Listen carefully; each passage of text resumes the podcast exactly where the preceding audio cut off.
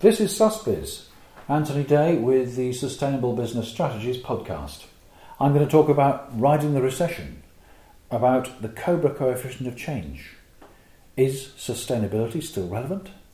Power failures, and planning to survive.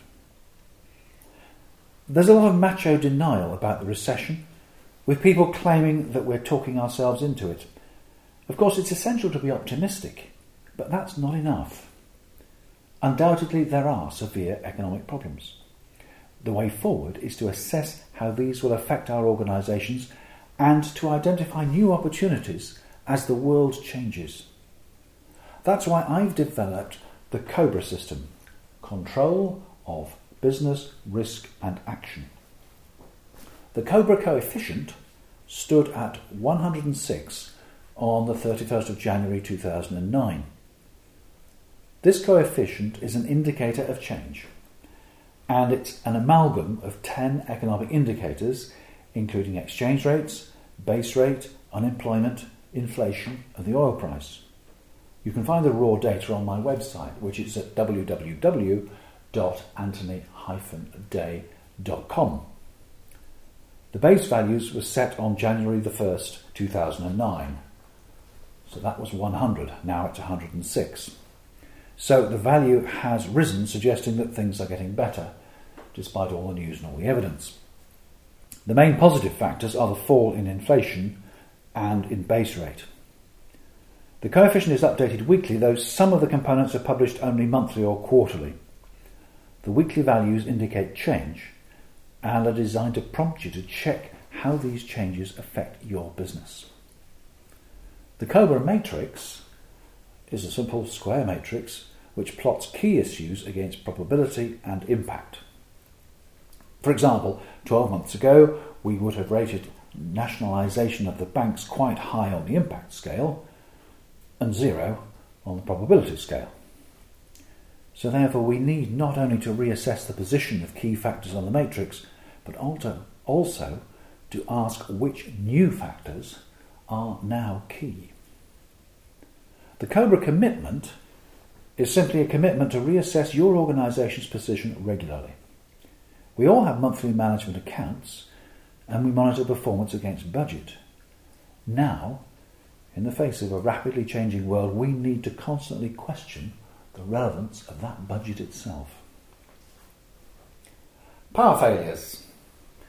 Working with a group of directors on the Cobra Matrix last week, I asked them to rate the effect of an unplanned four hour power outage on their businesses.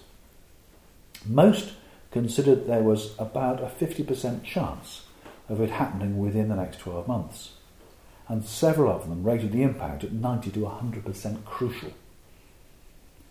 In view of the current industrial unrest, have you got an uninterruptible power supply for your computers? Do you have a backup generator? And a full tank of fuel? And given the recent weather, maybe a snow shovel? So, is sustainability still relevant in the face of the current economic difficulties? Many of you will know me as an environmentalist, and some may be unkind enough to call me a doomsayer. But the truth is that we're all environmentalists, inasmuch as we all depend on the planet for our existence. There's nothing wrong with growth and development as long as it's sustainable growth and sustainable development. To make sure that things are sustainable, we need to understand the present situation and identify the problems. And some of the problems are quite enormous because we've reached the stage where human activity can affect the whole planet for better or worse. When we know where we are, we can plot our way out. Despite the economic crisis, many companies continue to give priority to their sustainability policies. Governments, too, and the signs from across the Atlantic are that Obama will totally reverse US environmental policy from total denial to world leadership. Our customers expect us to be environmentally responsible. Governments demand it. And for most businesses, it pays for itself. We may have to do different things, or we may have to do the same things in different ways. But sustainability is about staying in business and staying in profit. It won't always be easy, but survival must be worth it. Planning to Survive. That's the title of my workshop, which has been accepted by the Chartered Institute of Management Accountants, and I'll deliver it on their behalf in July. It's a full day session giving delegates the tools to manage the changes which are hitting every organisation faster than ever before.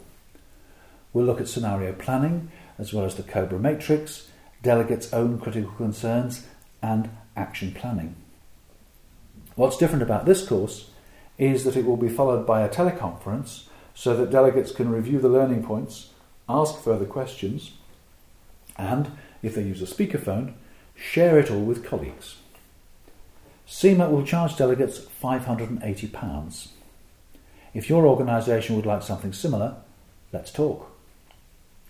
You can follow me on Twitter. I publish the Cobra coefficient there before it gets on the website and other bits of news. If you're not already on Twitter, you can sign up at www.twitter.com. We can all ride the recession, given determination, optimism, and planning. So, this is Anthony Day, Sustainable Business Strategies. Thanks for listening. Until next time.